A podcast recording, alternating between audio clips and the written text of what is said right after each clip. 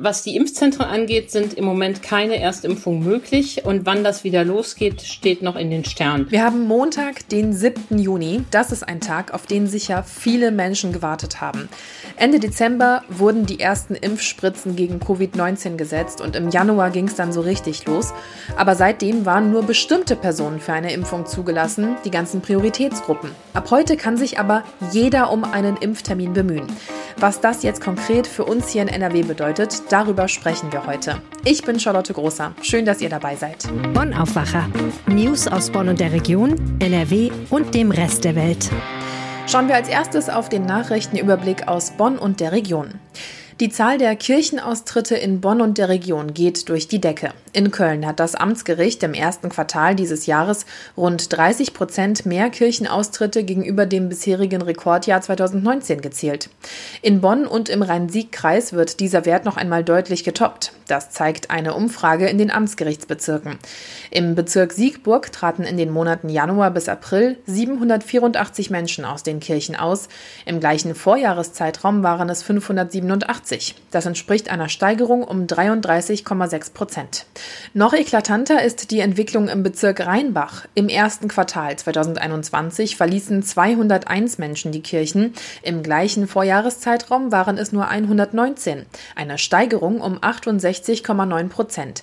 Den Spitzenwert liefert aber der Amtsgerichtsbezirk Bonn. Hier registrierte die Justizbehörde in den ersten drei Monaten dieses Jahres 1241 Kirchenaustritte. Im Vergleichszeitraum des vorigen Jahres waren es 692. Das entspricht einer Steigerung um 79,3 Prozent gegenüber 2020 und rund 65 Prozent gegenüber dem bisherigen Rekordjahr 2019. Und das, obwohl es in Corona-Zeiten sehr viel aufwendiger ist, den Kirchenaustritt zu vollziehen. Im Gegensatz zu der Zeit vor dem Ausbruch der Pandemie müssen sich Austrittswillige einen Termin in ihrem jeweiligen Amtsgericht besorgen und die Termine sind begrenzt. Wenn es neue Termine gibt, sind diese schnell vergeben. Sinkende Inzidenzwerte erlauben immer weitere Öffnungen, so auch am Wochenende im Rhein-Sieg-Kreis. Dort durften die Gastronomen wieder getestete, genesene oder vollständig geimpfte Gäste auch wieder in den Innenräumen bewirten. In der Außengastronomie ist zudem kein Test mehr erforderlich. Am ersten Wochenende mit diesen Lockerungen passte das Wetter zwar weniger zu einem Besuch im Biergarten, Gastwirte und Gäste waren trotzdem glücklich. Besonders erfreut über die ersten Gäste in den Innenräumen war Govan Aziz vom Restaurant Der Genuss am Rheinbacher Altstadtplatz. Denn sie hatte den Betrieb mit Kazan Ahmed erst im vergangenen November übernommen, knapp eine Woche vor dem Lockdown. Wirtin Karin Wüschen genoss es, wieder Gäste in ihrem Lokal zur alten Post zu haben. Da hätten wir nicht mit gerechnet, dass es so gut ist, sagte sie. Voll war es am Samstag auch in der Bonner Innenstadt. Einkaufen ist dort wieder ohne Test und Termin möglich. Allerdings ist die Zahl der Kunden auf einen Kunden pro 20 Quadratmeter begrenzt. Und so bildeten sich vor einigen Geschäften teils lange Warteschlangen. Warum ist die Inzidenz in Bonn im Vergleich zu anderen Städten so hoch? Um dieser Frage auf den Grund zu gehen, will die Stadt Bonn mit dem Universitätsklinikum Bonn und dem Dateninstitut Infas 360 eine Analyse erstellen. Von dieser Analyse erhoffe man sich ein zielgerichtetes Vorgehen zur Eindämmung und Vorsorge. Das Institut für Hygiene und öffentliche Gesundheit des Universitätsklinikums Bonn soll auf Basis von anonymisierten Personendaten von gemeldeten Covid-19-Erkrankten und deren Kontaktpersonen untersuchen, ob es Muster oder erkennbare Gründe für die hohe 7-Tages-Inzidenz in Bonn gibt. Derzeit könne man keine verbindlichen Aussagen über Ursachen treffen, sagte der Leiter des Instituts, Professor Nico Mutters. Die Ergebnisse der Analyse sollen so schnell wie möglich gezielt genutzt werden, um die Inzidenz zu drücken. Die Experten suchen nach Mustern. Womöglich gebe es tatsächlich Infektionsketten, die wir noch nicht kennen, sagte Mutters. Ein Mann aus Bonn ist bei einer Solo-Wanderung in den österreichischen Alpen ums Leben gekommen. Nach ersten Erkenntnissen der Tiroler Polizei dürfte der 65-Jährige rund 400 Höhenmeter über schneebedecktes und felsiges Gelände abgestürzt sein. Er wurde am Samstag im Gebiet von Scharnitz nahe der bayerischen Grenze von einem Polizeihubschrauber entdeckt. Nach Angaben eines Polizeisprechers in Innsbruck war der Wanderer am Dienstag in Scharnitz eingetroffen. Als er am Donnerstag nicht wie erwartet nach Bonn zurückkehrte, wurde er als vermisst gemeldet. Deutsche und österreichische Einsatzkräfte suchten ihn im Bereich der Karwendelspitze. Am Samstag wurde er schließlich leblos unterhalb eines Steges gefunden und mit einem Hubschrauber geborgen. Die Ermittler nehmen an, dass er auf einem Schneefeld ausgerutscht war. Kommen wir jetzt zu unserem Top-Thema. Es kommt mir fast schon ein bisschen unwirklich vor, aber heute ist der Tag, an dem die Impfpriorisierung fällt. Ab heute können sich also grundsätzlich alle Menschen in Deutschland um einen Impftermin bemühen, ganz egal, ob sie zu einer Impfpriorisierungsgruppe gehören oder nicht. Meine Kollegin Antje Höning ist Wirtschaftsredakteurin und gleichzeitig Expertin für alle Themen rund ums Impfen und mit ihr spreche ich jetzt über den heutigen Tag. Antje, findest du, heute ist der richtige Tag für die Aufhebung der Impfpriorität? Nein, das ist leider nicht der richtige Tag, denn es ist nach wie vor viel zu wenig Impfstoff da, um die Priorisierung aufzuheben. Es sind nach wie vor Hunderttausende Menschen der Priorisierungsgruppe 3, die noch nicht geimpft sind. Und dennoch fällt heute am Montag der Startschuss und alle können in das Windhundrennen einsteigen. Wer bekommt noch was? Das ist keine gute Entwicklung. Es gibt doch aber auf der anderen Seite auch immer wieder Berichte über Ärzte, die sagen, hey, bei mir bleibt Impfstoff über. Ich erinnere mich da zum Beispiel an einen Arzt aus Ostwestfalen, der Dosen über eBay angeboten hat. Also grundsätzlich ist mein persönlicher Eindruck, dass es immer wieder unterschiedliche Erfahrungsberichte gibt. Die einen Ärzte, die sagen, wir haben jetzt noch so viele Menschen aus den Prio-Gruppen, die noch auf eine Impfung warten und andere Ärzte, bei denen das nicht der Fall ist. Gleicht man das durch die Aufhebung nicht irgendwie aus? Ja, du hast recht. Es gibt immer sehr viele verschiedene Berichte und die Lage ändert sich unheimlich schnell. Inzwischen ist es aber so, dass auch keine Dosen mehr rumliegen. Also NRW zum Beispiel hat seine Reserven fast alle aufgelöst und ich vermute, es gibt auch kaum noch einen Arzt, der AstraZeneca im großen Stil verimpfen kann, obwohl den Impfstoff mit dem schlechten Image ja so wenig Leute haben wollen. Denn AstraZeneca hat erneut Lieferprobleme, so dass es auch da weniger ist. Auch BioNTech, die ja bisher sehr zuverlässig waren, haben Lieferverzögerungen angemeldet und deshalb musste das Bundesgesundheitsministerium ja radikal die Lieferungen an die Länder runterfahren und deshalb hat ja Gesundheitsminister Laumann auch erklärt, dass die Impfzentren in NRW bis mindestens Mitte Juni keine Erstimpfungen mehr vornehmen. Also die Lage ist ganz anders als vor vier Wochen erwartet. Die Impfschwemme von Juni fällt erstmal aus wegen der plötzlich aufgetretenen Lieferschwierigkeiten. Und deshalb ist die Aufgabe der Priorisierung zu diesem Zeitpunkt auch so unglücklich. Okay, das heißt, wenn ab heute erstmal keine Termine für Erstimpfungen in den Impfzentren hier in NRW zur Verfügung stehen, ab wann kann ich denn dann einen Termin online über die Kassenärztliche Vereinigung bekommen? Genau, was die Impfzentren angeht, sind im Moment keine Erstimpfungen möglich und wann das wieder losgeht, steht noch in den Sternen. Herr Laumann sagt, er hoffe Ende Juni. Also da gilt das Prinzip Hoffnung. In den Praxen, die bekommen ja noch Impfstoff, da ist vereinzelt ist auch möglich, Erstimpfungen vorzunehmen. Aber ich habe zum Beispiel mit einer Kinderärztin gesprochen und die hat gesagt, dass sie nächste Woche genau sechs Dosen für Erstimpfungen erhält. Da kann man natürlich keine großen Sprünge mitmachen. Ende Juni funktioniert der Weg also über die Impfzentren. Früher geht es vielleicht schon über die Hausärzte. Was ist denn, wenn ich aber gar keinen Hausarzt habe? Ich zum Beispiel habe selber auch keinen. Habe ich dann überhaupt eine Chance auf einen baldigen Termin? Ja, da sprichst du ein echtes Problem an. Zunächst dachte man, das wird man schnell unterhaken können, dieses Problem. Die Kassenärztliche Vereinigung Nordrhein hat ihre Ärzte alle angeschrieben und gefragt, wer ist denn bereit, auch fremde Patienten zu impfen und wollte ein Online-Register erstellen. Das war vor zwei Wochen angekündigt, gute Idee. Leider mussten sie am Mittwoch sagen, aus dem Online-Register wird erstmal nichts, weil die Ärzte alle abwinken. Die sind so beschäftigt, ihre eigenen Patienten zu impfen, sich mit Eintragung von Impfpässen und vor allen Dingen hunderten Telefonaten rumzuschlagen, dass sie äh, leider im Moment keine Chance haben, andere fremde Patienten zu impfen. Und sie haben eben auch leider keinen Impfstoff. Also wer keinen Hausarzt hat, muss Geduld haben. Er kann es vielleicht bei seinem Facharzt probieren, den haben ja manche noch, oder darauf setzen, dass im Juli das Impfzentren Impfen wieder losgeht oder was vielleicht gerade noch geht, es über den Betriebsarzt probieren. Denn an diesem Montag startet ja auch das Impfen der Betriebsärzte bundesweit.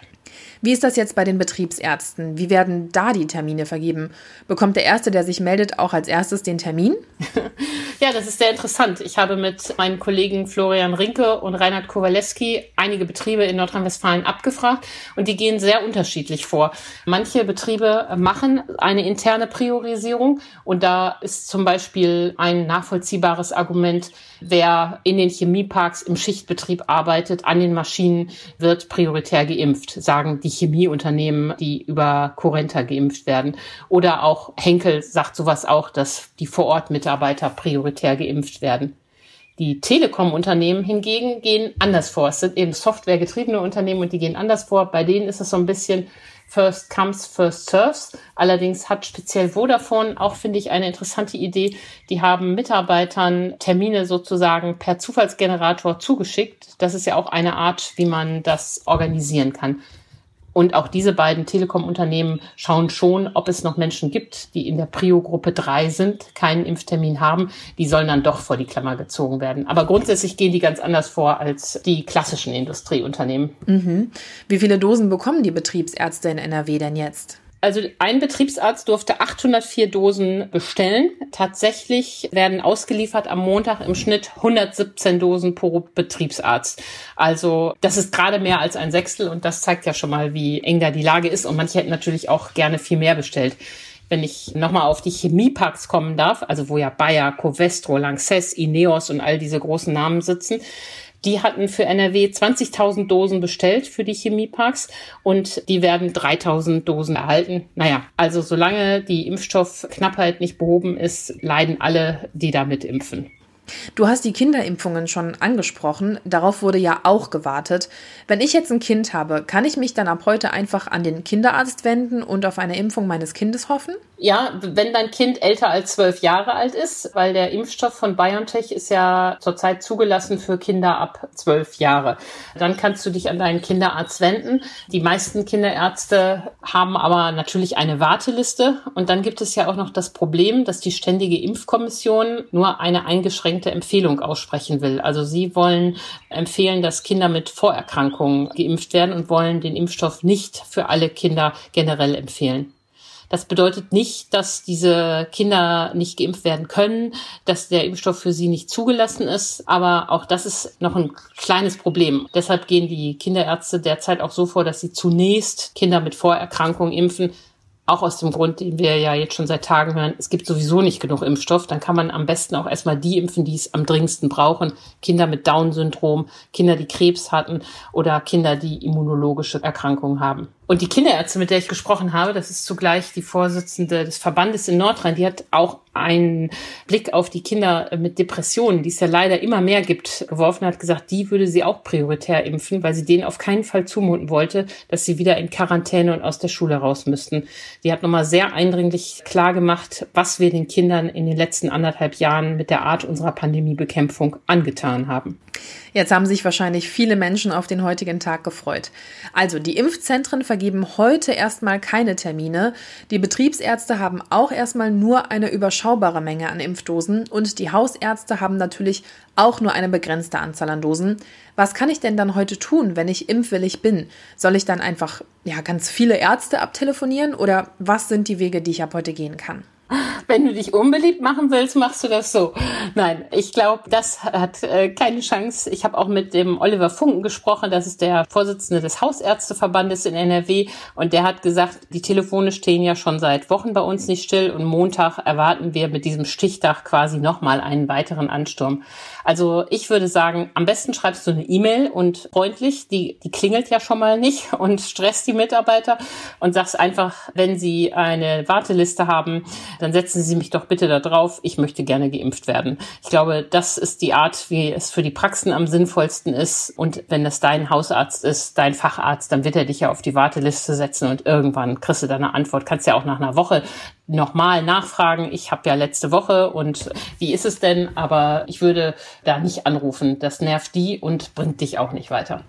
Ganz herzlichen Dank dir, Antje Höning, für die Infos zur heutigen Aufhebung der Impfpriorisierung. Sehr gerne. Kommen wir zu unserem zweiten Thema. In einigen Teilen NRWs hat es am Freitag heftige Gewitter gegeben, so zum Beispiel auch in Mönchengladbach. Für die Polizei und vor allem für die Feuerwehr hat es deswegen viele Einsätze gegeben, weil Straßen gesperrt werden mussten oder Keller vollgelaufen waren. Am Samstag war die Polizei dann aber mit kuriosen Folgen des Gewitters beschäftigt. In ganz Mönchengladbach sind nach dem Regen abgefallene Autokennzeichen aufgetaucht. Kollegin Gabi Peters, du hast dazu recherchiert. Erstmal hallo, schön, dass du im Aufwacher bist. Hallo alle zusammen. Von wie vielen Nummernschildern sprechen wir denn? Also alleine bei der Polizei sind 65 gelandet. Das sind aber nur die bei der Polizei gelandet sind. Also die Netzwerke sind voll. Also alle Gruppen, du bist Mönchengladbacher, Wenn und so, die es gibt, die hatten alle gepostet, oh, guck mal, ich habe ein Kennzeichen gefunden, wem gehört das? Einer wollte suchen sein eigenes Kennzeichen, ist mit vier anderen zurückgekommen, hat aber sein eigenes nicht gefunden. Also die lagen wohl ziemlich häufig in Wasserpfützen. Verrückt. Das sind ja auch dann echt ganz schön viele, wenn es alleine bei der Polizei 65 sind und dann noch mehr über Facebook gepostet wurden. Gibt es da irgendeine Regelung, was die Polizei sagt, wie man sich verhalten soll, wenn man jetzt selber so Kennzeichen findet? Also die sagen natürlich zur Polizei bringen. Die haben auch einen Aufruf gestartet, dass man das bei ihnen abholen kann. Die haben auch Listen da liegen. Leute können da anrufen und fragen, ist mein Kennzeichen dabei? Und die anderen haben es gepostet halt in den sozialen Netzwerken. Aber ich glaube, am besten ist immer, wenn man es zur Polizei abgibt. Mm, okay. Weiß man denn oder gibt es eine Vermutung, warum die abgefallen sind? Ja, also ich habe mir sagen lassen, die sind heute nicht mehr angeschraubt wie früher, sondern die hängen nur in so Häkchen. Also wie das jetzt genau funktioniert, weiß ich nicht. Und bei Wasserdruck werden die rausgeklickt praktisch aus, dem, aus der Halterung. Ach, okay dann kann man da wohl echt nicht viel tun, als jetzt zu hoffen, dass es noch dran ist und wenn nicht, auf die Suche zu gehen. Was kann man denn jetzt als Autofahrer tun, wenn einem selbst eben auch das Kennzeichen abgefallen ist? Also ich würde mich bei der Polizei melden und wenn man es nicht findet und wenn es da nicht ist, würde ich die zumindest das melden, dass das nicht mehr da ist, weil es kann ja auch was nach sich ziehen. Also jemand, der die Kennzeichen jetzt benutzt und damit einen Unfall baut oder so, und dann hat man nachher zumindest Scherereien. Also melden würde ich das auf jeden Fall wenn man sie nicht selbst findet oder auch bei der Polizei nicht, wenn sie da nicht sind. Dann hoffen wir mal, dass am Ende alle Kennzeichen und die dazugehörigen Autos und Autofahrer wieder zusammenfinden. Danke dir, Gabi Peters, für das Gespräch. Gerne. Bis dann. Tschüss. Tschüss. Diese Meldungen könnten euch heute auch noch begegnen. Viele Eltern von Kita-Kindern können heute etwas aufatmen. Die Kitas in NRW wechseln ab heute alle zurück in den Regelbetrieb. Damit endet die verkürzte Betreuungszeit. Außerdem werden die einzelnen Kitagruppen nicht mehr getrennt. Von NRW-Familienminister Joachim Stamp heißt es, die Entwicklung der Corona-Zahlen erlaube es jetzt, den Kindern ihren Alltag, ihre Kontakte und ihre Bildungsangebote zurückzugeben. Kommen wir noch zu den Wetteraussichten. Wir starten heute nach einem eher trüben Wochenende in einen genauso grauen Montag. Zwischendurch regnet es auch immer wieder. Es kann in Teilen NRWs auch gewittern. Die Höchstwerte liegen dabei zwischen 18 und 22 Grad. Der Dienstag wird dann aber etwas schöner. Da bekommen wir auch mal wieder die Sonne zu sehen nach so langer Zeit ohne Sonne. Im Laufe des Tages soll es aber auch immer wieder mal regnen oder gewittern. Und dazu wird es noch etwas wärmer und damit wahrscheinlich auch wieder schwül. 20 bis 25 Grad sind drin.